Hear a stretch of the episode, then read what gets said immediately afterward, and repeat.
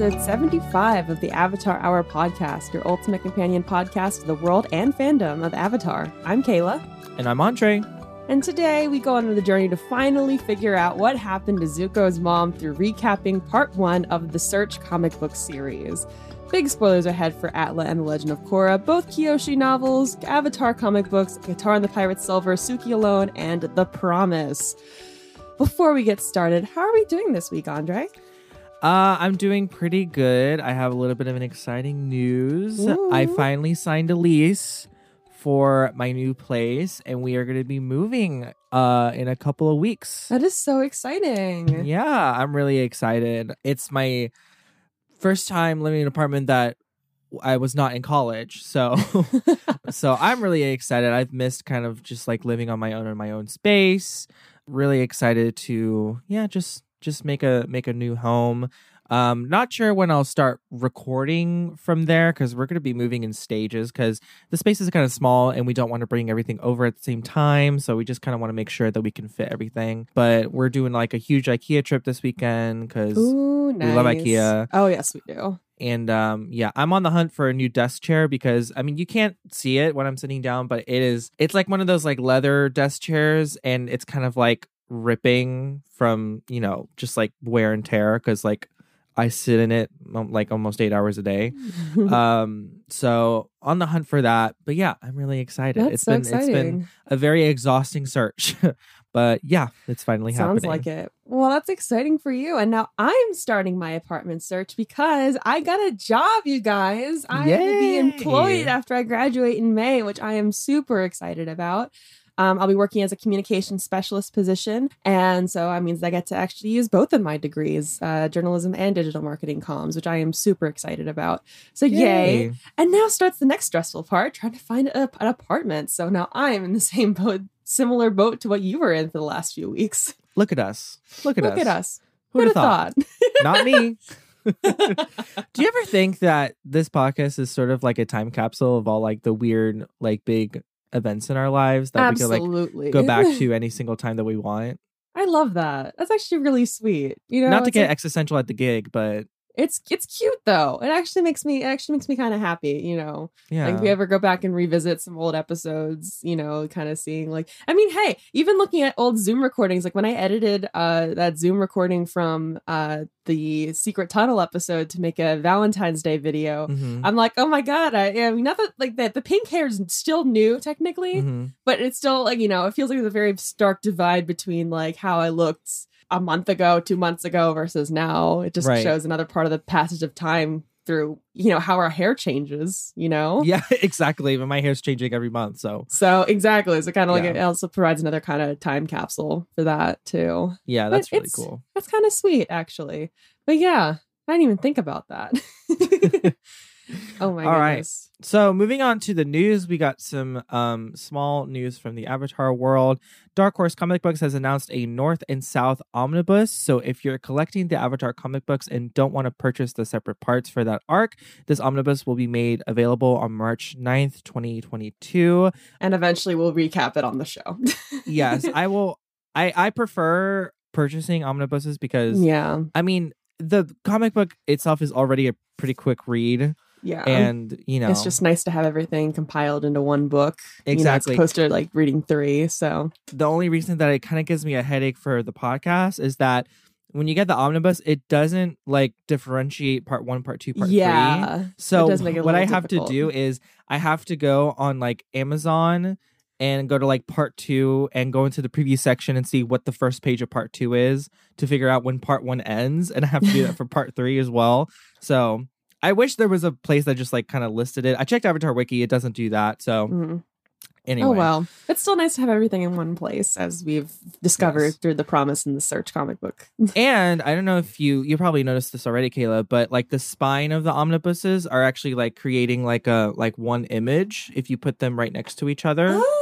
I didn't yeah. even think about so, that. So that's uh, that's another like incentive just to get the omnibus and get this like really cool oh, cover so on the cool. spine. Here. Yeah. Let's, Patrons let's can see it. Check it yeah. out. That is so cool. I didn't even think about that. And like that just stuff like that makes me like the, it's interesting the things that excite you when you start to get older. Uh, yeah. I'm thinking about yeah. how excited I am to get finally get a bookshelf for my next apartment, because I did not have a bookshelf in here, and just my books are just stacked in boxes and strewn all about the apartment. So I'm very excited to get a bookshelf, and I can also see as I start reading more of the comics to have that.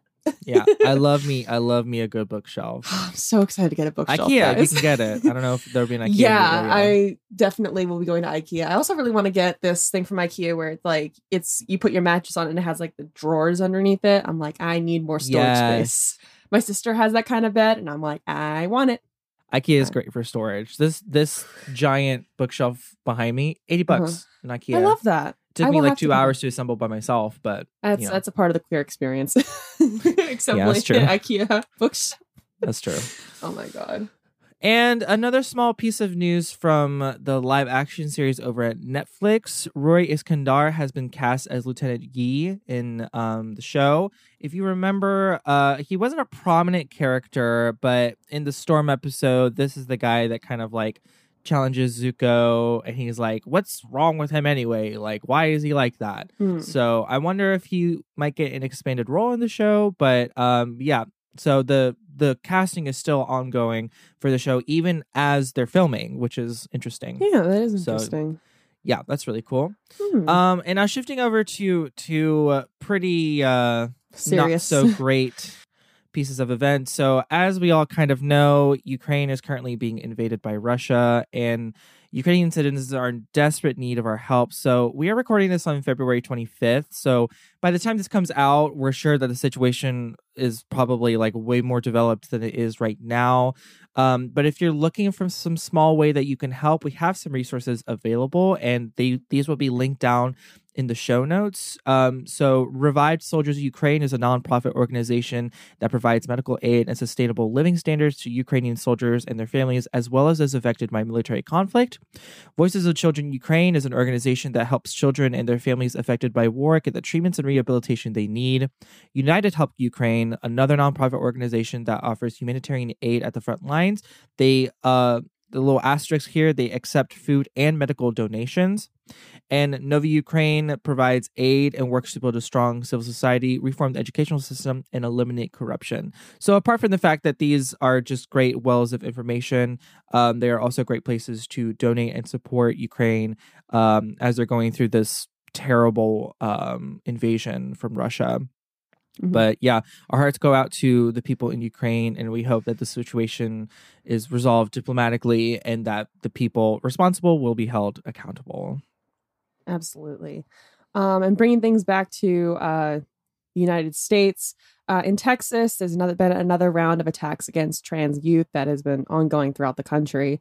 Um, the Texas governor has directed state health agencies to you know, that, that treat uh, gender affirming care for trans youth uh, to make it determined as child abuse, mm-hmm. and criminalizing medical care such as puberty, you know, puberty blockers and hormones, and orders the investigation of families of children who's who are trans who are transitioning, which absolutely fucking ridiculous. Like, they're punishing families who are trying to support their trans kids. Like, it just breaks my heart. Um sorry, this this really hits close to home for me. Um but here are some resources that you can donate to um if you are able to. There is uh the largest trans-led organization in Texas, the Transgender Education Network of Texas, or TENT. They use donations to create accessibility to hearings, support individuals and groups, things like that. There's also T X trans kids dot org, which is a, another resource for trans youth in Texas, fighting for their rights in courts, legislature, local governments, and schools. Um, they don't accept donations, but you can become an advocate with the organization. Um, and just they also provide uh, more additional resources on their website. There's also Equality Texas, um, an advocacy organization to eliminate working to eliminate discrimination against the queer community in Texas.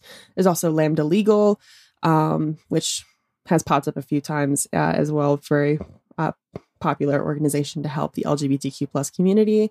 And Uh, all of these links will be available in the description, I believe, correct? Yes.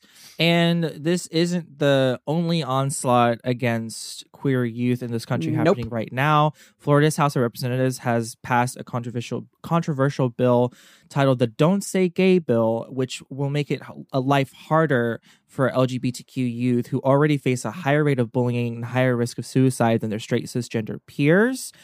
The Republican sponsor behind it says it aims to have schools teach gender and sexuality at an appropriate age and keeps parents informed about what's happening in the classroom. The legislation prohibits any instruction about sexuality or gender between kindergarten and third grade or in a manner that is not age appropriate or developmentally appropriate for students in accordance with state standards. Um, obviously, this is extremely, extremely dangerous mm-hmm. to the queer youth going to these schools, and silencing them and ostracizing them is go- going to make them even more vulnerable to abuse and possibly death, because that happens. Um, and listen, I know that a lot of people come here to the show to kind of like escape from everything, and we've gotten messages of how the show has kind of helped people go through hard times, and we don't by any means want to bring the mood down, but me and Kayla do feel that it is important to bring these issues to the show to make it, to just let our small audience know how they can help, that this is happening, because sometimes people just don't know about this stuff. People are not hard hardwired to the news, maybe to the extent that me and Kayla are.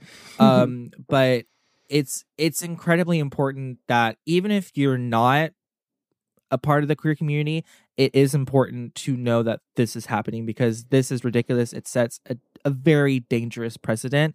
Um, we don't have any links prepared for you right now, but links to help people in Florida over the Don't Say Gay bill will be made available in the description as well. So just please, if you do anything today listening to the episode, just go to eat just one of those links and just donate whatever you can. Um, we're really struggling right now as a, a country and as a community, so we would really, really appreciate all the help that we can get from you guys. Absolutely. And also, um, I mean, these current events also tie in with the show with, you know, with standing up for the people who are vulnerable and, you know, speaking out against imperialism and, you know, prejudice and all of that. So it makes perfect sense to be talking about this on an Avatar podcast. Yeah. Um, so let's take the messages that we've learned from this show and apply it to the real world events and the people who need our help. Absolutely. Absolutely. Well, as always, it's not easy to segue from very serious topics, but we're going to go ahead and start our recap of The Search comic book part one. Um, so before we start, actually, Kayla, just general impressions about how the story picks up from The Promise, what you were kind of expecting going in, like what were your like just general feelings in terms of like continuity going in through to this uh, next installment of the comic book arc? Um. Personally, I didn't really have too much of an expectation of like how it was going to flow. Mm-hmm. I was kind of expecting a little bit of a time jump, perhaps, mm-hmm. um, from The Promise. But I mean, it seems to be pretty fresh still based off of the second scene, I think, in part one, where everyone's talking in Yu Dao and things like that. Um, but I don't know. I feel like I was like, I remember kind of being almost surprised that Yu Dao was immediately brought up again. Mm-hmm. I don't know why I felt that way, but I was. Um, But no complaints here. I think it follows the, I mean, considering the fact that Zuko brought up his mother in the final part of The Promise, it makes sense. Mm-hmm. That would be the natural flow. And of course, we see Azula again at the end of The Promise. So natural flow into The Search, I think, as well. Yeah. And I think I was really um, surprised to see just how well it flowed into the next arc. Um, especially how like the seasons of Avatar kind of also flow into each other, sort of link back to past events of the season before it. And I think it also makes perfect sense that the Yu Dao situation is still kind of like an unstable situation within the world. Like it just wasn't solved because the comic book ended, you know? So I, I like that, that it's still like an ongoing thing that's going on uh, in the story. Um, so yeah, so let's just get into the, the story itself. So we open with uh, Ursa and her boyfriend Ikem rehearsing a scene from Love Amongst Dragons, which, if the name sounds familiar, it's because it was uh, mentioned by Zuko, I think, in the Ember Island Players episode, um, saying how that they They butchered Love Amongst Dragons. And this is all taking place in the Fire Nation town of Hira, who I, I don't think has been mentioned until now.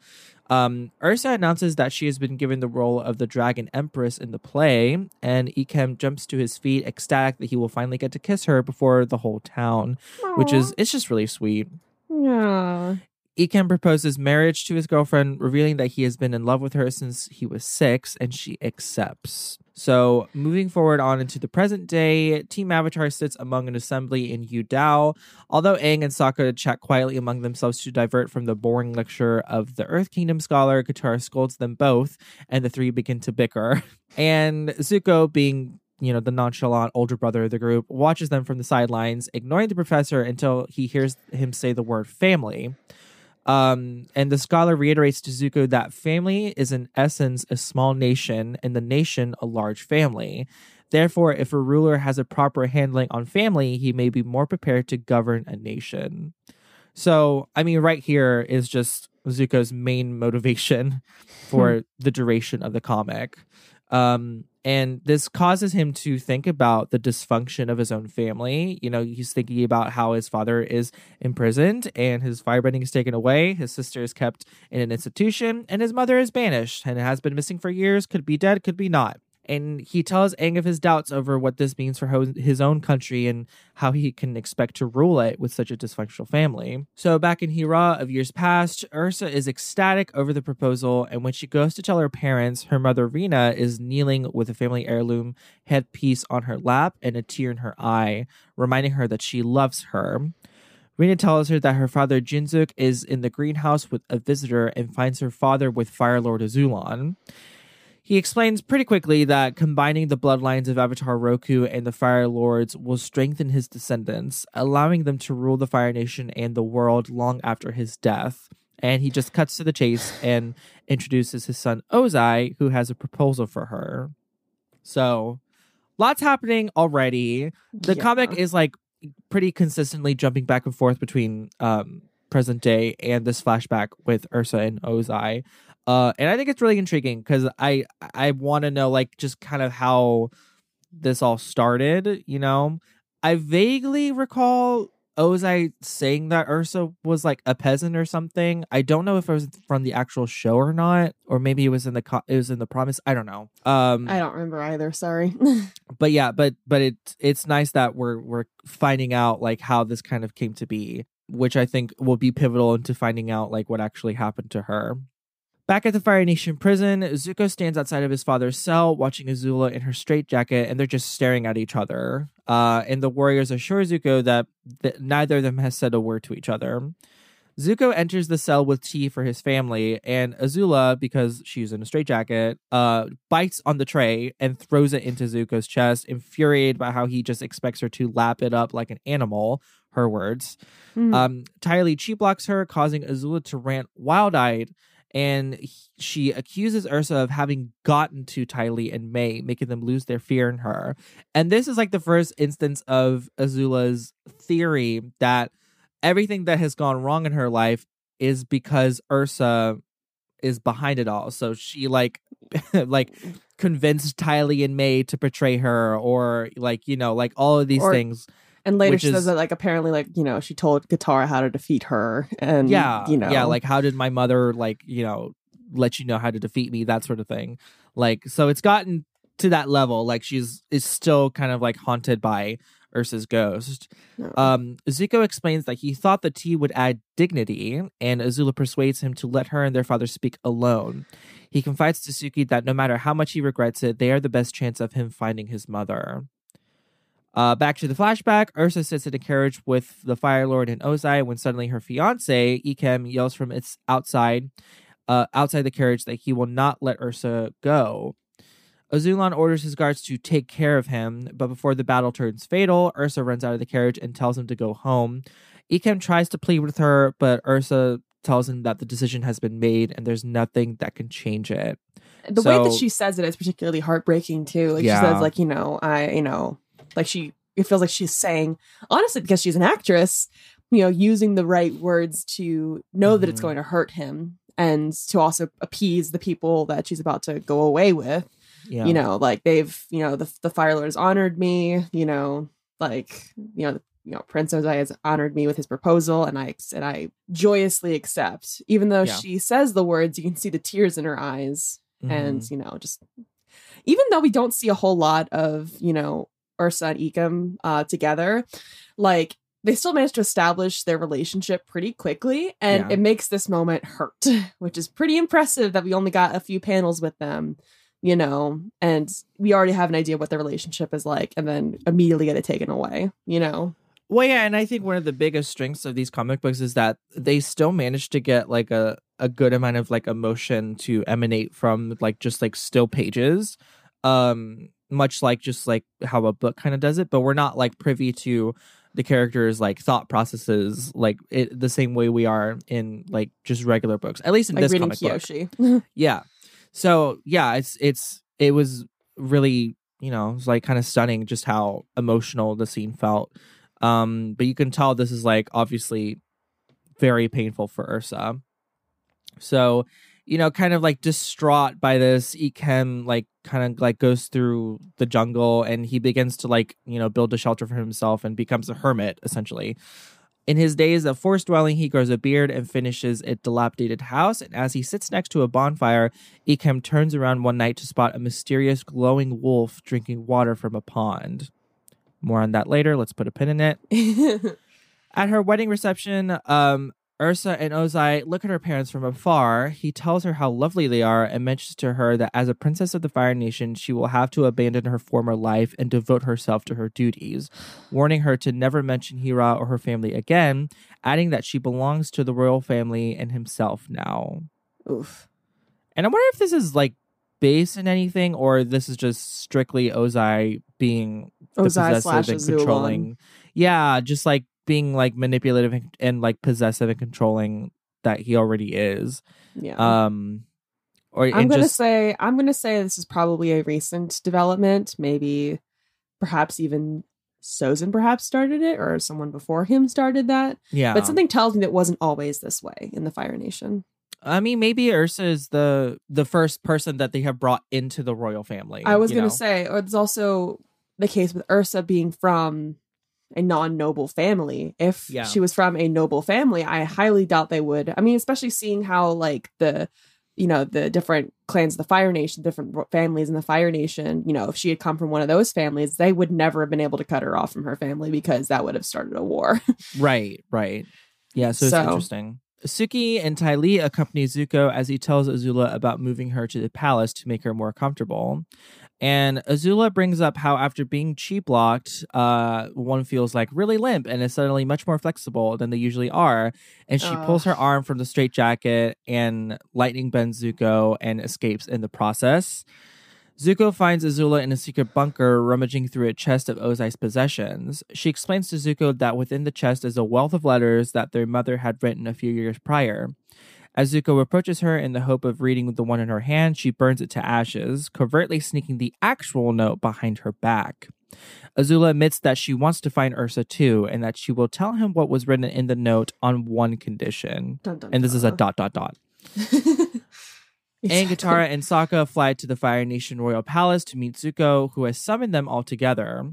Iroh greets them, and it was kind of weird to see Iroh in like his like Fire Nation regalia, you know, yeah. but it, it makes sense because he is going to be interim Fire Lord, and we're going to see what his first decree is in just a little bit. Um, Zuko proceeds to explain that he has discovered the location of his mother's hometown and hopes that going there will help his search uh, to find her. However, since Azula was the one who coaxed the information out of Ozai, he agreed to let her travel with him unbound. Aang and the rest of the team admits that he thinks the plan is crazy and just dangerous, but he's agreed for the group to go with him to Hira and help him find his mother. And also to keep an eye on Azula. Yes. The next day, as everyone is loading his or her luggage onto Appa, Azula insults the bison and the others by telling them to bring her things onto the shaggy beast. Zuko, assur- Zuko assures everyone that someone will have to be watching his sister at all times, and of course Sokka volunteers for first watch. And though Zuko would prefer the job were given to the Benders, he wants to show her what he is made of and tells her to get onto Appa, waving his boomerang in her face. Azula just nonchalantly zaps it out of his hand with lightning, putting Team Avatar on the offensive.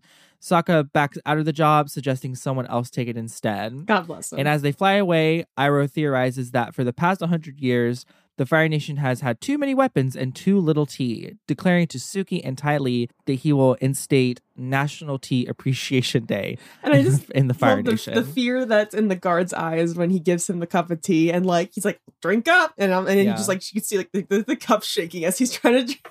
Yeah, this is great. What's even what's really like. I find really striking in scenes like this is like the scene starts and Aang's like, "Good morning, Azula. How are you?" And I'm like, "Oh, this is such a weird dynamic." Yeah. And I'm interested just to see how like Azula kind of like, I don't know, like how she like vibes with the group, I guess. Well, I don't know. We'll find out in the next part of part one. Yeah, it's it's it's a little weird. I'm not gonna lie, but it is it is weird. But I am excited about this, though. I'm very excited it's, too. It's it's a it's a big switch in the dynamic of the gang. You know, absolutely, absolutely. Uh, and it's too bad Toph can't be part of this because she's stuck with the Metal Bending Academy. We didn't mention this, but apparently the Metal Bending Academy is like booming with with customers, so yeah, everyone um, wants to learn how to metal bend. Yeah, Toph is securing that bag in the meantime. I also wanted to bring this up with um the discussion of Yu Dao and all that stuff because they talked about possibly using Yu Dao as a beacon for future cities, kind of like talking about like where people yeah. in different nations co- coincide, and it's like that Leonardo DiCaprio meme of like the pointing, you know? Yeah. Republic City, Republic City. Yeah. So I just wanted to bring that up real quick before I forgot. Yeah, absolutely. All right, oh so we're going to talk more about The Search Part One right after this break. We'll see you in a little bit. Hey everyone, Andre here. Before we get into the second half of the episode, we just wanted to remind everyone to check to make sure you are following the Avatar Hour podcast on your favorite podcast platform of choice. And if that platform has a rating system, please consider leaving us a review and some feedback. With subscribers and reviews, it allows us to reach future listeners and help the podcast grow in the long run. Thanks for listening, and now back to the show. And we're back with the second half of The Search Part One. So the gang takes off, plus Azula, on Appa's back. He's soaring through the sky. Uh, Katara and Aang give Sokka more of the oogies by being cute, um, and makes him wish that Toph was there with them. But instead, they have Azula, who then proceeds to question them as to which one of them was first approached by Ursa, believing that they had all conspired against her with her mother, which... heartfelt sigh. Um, mm. Don't know what else to say about that. So after de-escalating the situation, Zuko mentions that he believes that Hira is just up ahead, and he proposes that after they land, they set up camp if they can't enter the village before sunset. Aang's face suddenly contorts into a scowl, and he tells the group he's not trying to make this, exp- this expression, but he feels the presence of a spirit nearby that's making him, you know, scary looking. Mm-hmm. Uh, Azula then takes advantage of the temporary distraction by jumping off of Appa's saddle since they're close enough to the village, and she tells Zuko that she'd give their mother his regards. Aang then uses his glider to t- try to catch her. She then burns a hole in the glider and causes the two of them to crash. Zuko tells the other to check on Aang while he chases after Azula, and she, meanwhile, runs and crosses the stream, but what prevents her from going further is that she sees her mother's reflection in the water. She rages against her mother's reflection, saying that she was trying to take her down since she was born, blaming her for Ty Lee and May's betrayal, and even Katara for defeating her in the final Agni Kai. Zuko then arrives and asks her who she's talking to, which she says doesn't concern him, and she no longer needs his help to find their mother. Katara then traps her in ice, and Aang makes that face again because the wolf spirit is nearby. I mean, so nearby that now Azula and Katara and the rest of them can see it from right behind Sokka. And if yeah. he thinks that, oh, you're now you're troubling for the power of the mighty boomerang, he's like, no, buddy. It's yeah. not that, buddy. Um, I think here would be also a great place to point out how the dialogue is still being nailed. Like, oh, absolutely. Azula, Azula's dialogue, like, it could I, really, if if you don't, if you overdo it, it could be really, really hammy. Yeah. But I think it just has enough of that coldness and enough of that taunting to make mm-hmm. it sound like Azula. I could so, totally read it in her voice, too. Like, yeah. especially Azula's dialogue, I could read it with, you know, Greg Griffin's voice in my head. So just that, yeah, it's also really just, I, I just love, I know we keep pointing out how cool it is, like the consistency of the show and its humor and its, its way of, you know, dialogue and things like that.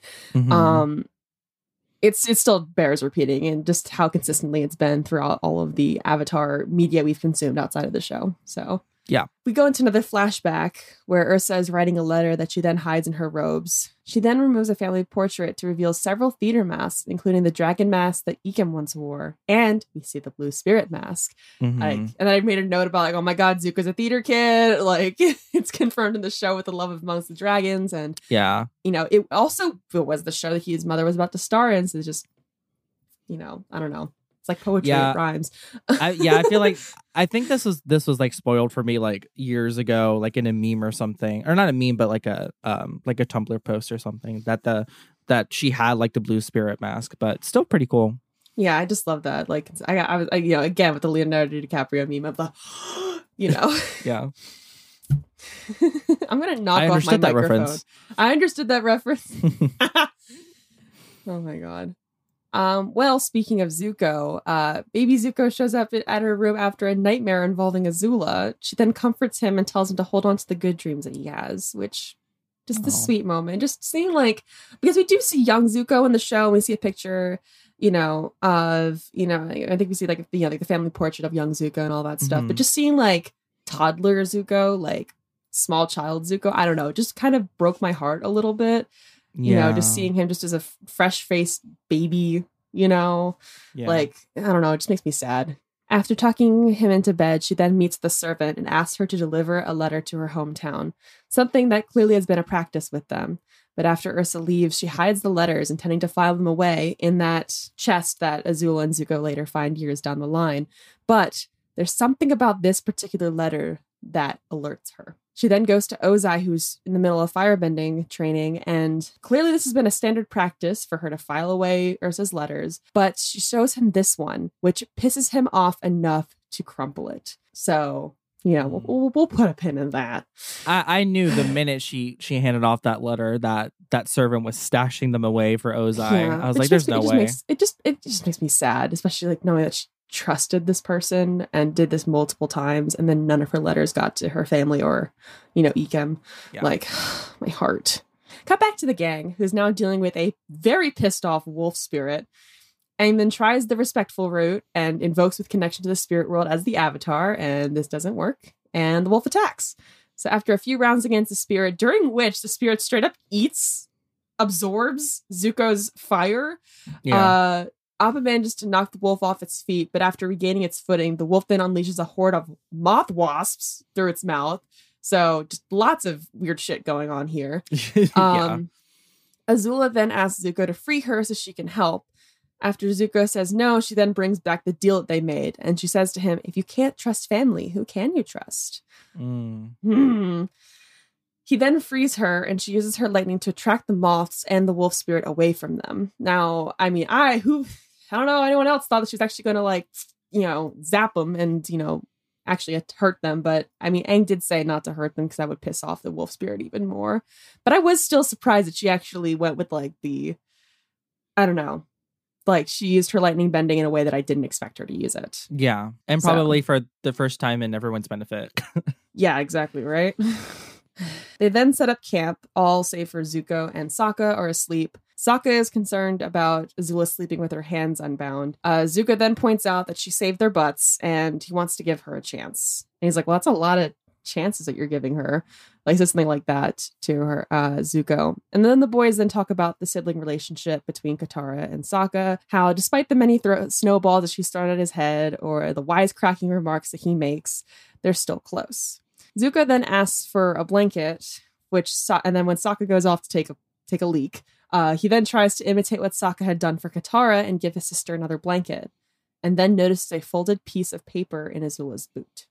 So I also wanted to point out that I'm this is particularly interesting to have two sets of siblings with very, very, very yeah. different dynamics. Yeah, and I'm I'm intrigued by how they're going to explore sibling relationships in this the rest of this comic with the foils, parallels they're between the foils again with all the parallels between, you know, Azula and Katara, you know, mm-hmm. and you know I I'm very interested in this. Yeah, very interested. Um. So speaking of that folded piece of paper in Azula's boot, he then reads a letter addressed to Ikem, where his mother writes of her situation at the palace and how painful it has been for her and how badly she wants to be with him. She says, "My one consolation is our son, Zuko. When I look into his eyes, it's as if I'm looking into yours." The fuck? And part one ends with that bombshell. Like, that... I... I was goop, gag, bamboozled, all of the confusion emotions. Just like, the fuck? So, yeah, so... Okay. So at first, I was, of course, yeah, gooped, gagged, all of that. And then the more I started thinking about it, the more I got kind of worried. And I'll I'll explain why. I really hope that this doesn't turn into, like, the reason why Zuko didn't end up like Ozai or Azula. I feel like if that is the route that is being taken, I'm not saying it is. We haven't read The, exactly the second and third part. I hope this is just, I'm sharing my anxieties about this particular story development. Yeah. Um, if if it does turn out to be the case that this is the reason why he's like the good guy in his family or whatever, it kind of really defeats. I'm not gonna say the defeats the purpose purpose of his it redemption the, arc, but I kind of like dulls the impact of it. It does dull the impact a little bit, and I think it only it affects Zuko's character arc as much as it does Azula's character arc, because yeah. if we're to imply that Zuko is not bad because he's not Ozai's son, then we're implying that Azula is bad because she's Ozai's daughter. Yeah. Which is that kind of yeah. not not what the show has told us, you know, so about far. People. Yeah. You know, it's Azula has been the victim of extreme manipulation and extreme pressure. Yeah. From Ozai, and maybe mm-hmm. some part, some responsibility can, responsibility can be laid on Ursa. We'll find out more. Yeah. Um. I really, really, really, really don't want it to be that, because look at it this way: when we learned that Zuko was the great grandson of Avatar Roku, the show didn't make it out to be like, oh well, but this is why he's going to be good because he's related to an avatar. You know, yeah. I mean, I don't want this to turn out to be like Star Wars or anything. Like, I you know, think she's born a Palpatine, so she's bad. Like, I don't want that. So I'm I'm gonna I'm gonna hold my my shit on this until we like know more about it. But yeah. that's that was like kind of one of the concerns I had after I thought about it more, is that. One, did we need another family revelation like yeah. of like Zuko's bloodline? And two, I hope that it doesn't like kind of like explain why he's the good guy. You know? Yeah. Yeah, I'll withhold my thoughts until we get more about this, because I did have some thoughts about like not not the same thoughts or concerns that you have, but I'm feeling optimistic about Avatar storytelling where they won't go that route. Mm-hmm. Um But again, we haven't finished the rest of the comic, so I will withhold my thoughts for now. Yeah, I've been burned before, so. yeah. Yeah. Uh, and that ends our recap of part one of The Search. So let's scoot on into our fandom corner. So our fandom corner this week um, is actually a comment from our Facebook, um, from our, you know, from one of our lovely listeners, Caitlin. Uh, who's been featured on the podcast a few times with her thoughts and or with the, their thoughts. I don't know their pronouns. Um, so I posted on our Facebook page yeah, on the twenty-fourth uh, that a year ago today, the Avatar Studios announcement was made. And, you know, I kind of joked about how quickly I had to scramble an episode together reacting to this news, kind of just reminiscing on that time, you know. Mm-hmm. Um, and Caitlin commented on our post, "Do you think Avatar Studios was announced too early?" Which did give me pause. I'm thinking like, well, we haven't gotten a whole lot of news from Avatar Studios lately. So mm. like, was it too soon? I'm curious what your thoughts on this is, Andre. At first, I think my initial answer was maybe, only because uh, we were kind of let down that we didn't hear any developments from Paramount Investors Plus Investors Day. Day. Um, but I don't, I don't really know. I I in some ways think yes, it, it it was a little too early, maybe, only because, you know, it's going to be a long time before we see any projects. The other reason, the reasons why I would say no is mainly just due to the fact that I think Mike and Brian wanted to work on Avatar Studios, quote unquote, in the open. Mm-hmm. You know, like I I think they wanted to have the opportunity to announce something like this versus people finding out by like job listings, like for like an untitled Avatar project, you know? Yeah. So like, I don't think they wanted it to be like rumors. I don't think they wanted to like lead anyone on. And I think mm-hmm. they just kind of want to get wanted to get ahead of that. Um, and I think they were aware of the risk of, you know, you can get ahead of it, but you also won't have anything to like really show for a couple more years. Mm-hmm. But I think I, I don't think that the timing of the announcement is like and sort of at any sort of detriment to like the fans or anything, because everyone's going to end up watching it, you know, like the audience is built in, it's guaranteed. I don't think they're worrying so much about that.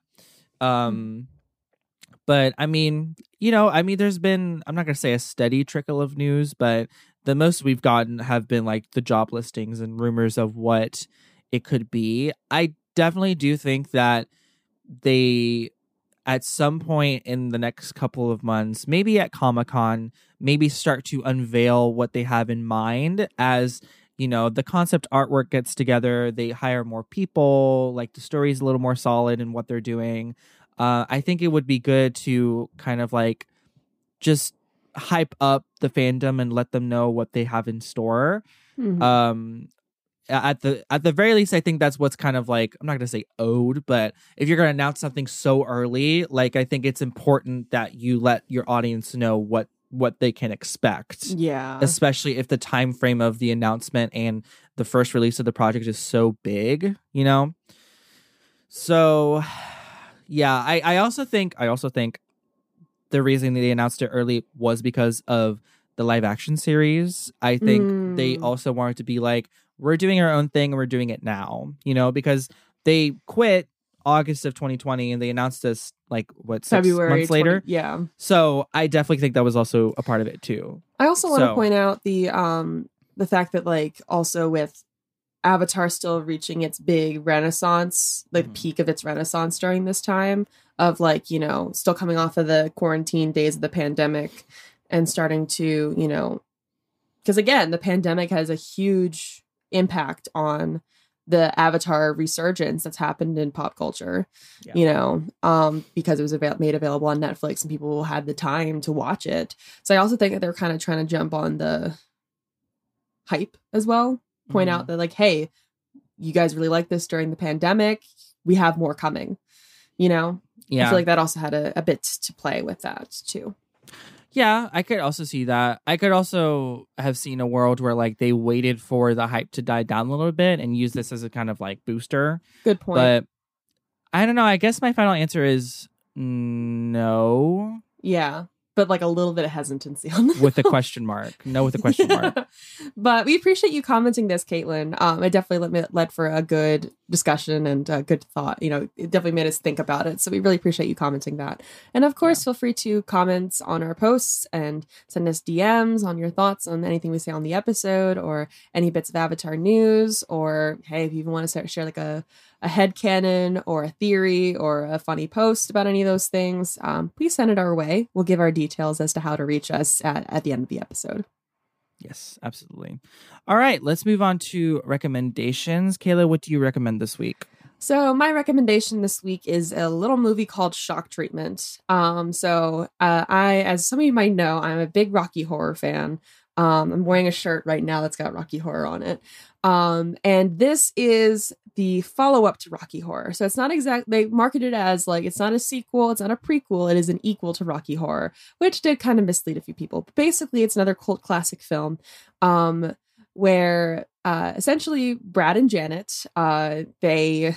Uh, like their town has now been turned into a T V studio, and it's basically predicting the rise of reality T V and, you know, corporate power influencing politics and things like that. Before that, this came out in the eighties. Um, the movie is like the visuals are cool, are awesome for the movie. The music slaps. The music is fantastic for the movie. It's very catchy. It's, you know, it's just, I really enjoyed the movie. I really enjoyed the soundtrack. Um, Am I a little confused as to what the movie's about? Yes, but sometimes you just got to turn your brain off and enjoy things. Um, but I really enjoyed it. Uh, I think that the soundtrack is actually a little stronger than Rocky Horror's. Controversial opinion, I know, but um, it's the music is fantastic. And, you know, I think everyone should be able to check it out. If you like Rocky Horror, I think you should give it a shot. It's available on YouTube, so go check it out there. Uh, and the soundtrack's available on all streaming platforms. So trust awesome. me, you will listen to the soundtrack once. You'll have it's, you'll have plenty of songs stuck in your head. So you're welcome. What do awesome. you recommend this week, Andre? So like you mentioned earlier about like um, finding a bookshelf for your ap- apartment and being really excited about that. I am also in that mindset because because I am moving. I am on the hunt for appliances and I want to get them at really good deals. And I just wanted to turn everyone's attention to the Best Buy deal of the day. So if you go to best buy dot com, um, if you don't have a Best Buy in your area, it's basically just like an electronics store with appliances. Um, if you go to Best Buy on their website, in the second tab, they have what's called deal of the day. I bought an air fryer, which I've been wanting for a long time because I've my mom has one and I've I've wanted one ever since she got it. Uh, I bought a like a air fryer oven, huge, for forty-five dollars. It was originally one hundred five dollars. Holy shit. So every day there's different deals on the website. And I'm just going to read you some examples here. Obviously, by the time you listen to this, they won't be there because it's only for twenty-four hours. But, you know, there's one here, a Blue Microphone Pro Streamer Pack. You could get a Blue Yeti U S B microphone and a Pro H D webcam for one hundred fifty dollars. It's usually retailing at two hundred thirty dollars. This is eighty dollars difference. Jesus. There's wow. a two-seat fabric sofa. Sofa usually goes for twelve hundred dollars. You could get it for eight ninety-nine. Is another air fryer here. It's a digital air fryer. Was one hundred nine dollars. It's now fifty dollars. There's, a, I mean, it's it's insane. This, it's this like is absurd. It's like I love a, it. Adjustable standing desk was three hundred forty-four dollars. It's now two hundred forty-four dollars. A hundred dollars difference. So if if you're looking for like great deals, this is a gem. This is a hidden gem because no one yeah. fucking buys from Best Buy, but because then and they know that, and this is why they have this. And mm-hmm. now I'm going to be checking this every day to see what I could get for like a yeah. hundred dollars. Are you kidding me? Yeah. So yeah, that's this, good to know for moving. I will definitely keep that in mind. Yeah, and they ship. They ship. You know, um, nationally. So I think it shouldn't. Even if you don't have one in your area, there should be. You know, it should be no problem getting it to wherever you are. Well, um, wow. But yeah, Best Buy deal of the day. Check it out. Damn. Okay. Awesome. Well, if you'd like to keep tabs on what we're up to, you can follow us on TikTok at the Avatar Hour Podcast, or sorry, the Avatar Hour Pod. TikTok usernames are a little different. Mm-hmm. Uh, but you can also follow us on Instagram at the Avatar Hour Podcast and on Twitter at Avatar Hour. And like I said before, we're always looking for more fandom corners. So you can send us a D M or you can email us at the Avatar Hour Podcast at gmail dot com. And if you want some more Avatar Hour in your life, then consider signing up for our Patreon. For as little as one dollar a month or up to five dollars a month, you can access our show notes, ad-free editions of our episodes, Zoom recordings, and much, much more. If you sign up for our five dollars Air Acolyte level, you also gain access to our flagship benefit, the Avatar After Hour, where we do things like finding out what bender we'd be, reacting to Avatar TikToks, and much more. If you haven't already, also please make sure you're subscribed to the show on your favorite podcast platform of choice. And please, please, please leave a review. It helps people People find our show. And one last thing before we go, it is that time of the season. We will be having a surprise guest interview this week, so stay tuned for that. It's going to be on our regular channel, so definitely stay tuned for when that comes out. We're really excited. We're actually about to interview them as soon as we get off here. So until then, thank you guys so much for listening. We will see you next week. I'm Andre. And I'm Kayla. All right, bye, bye everyone, everyone.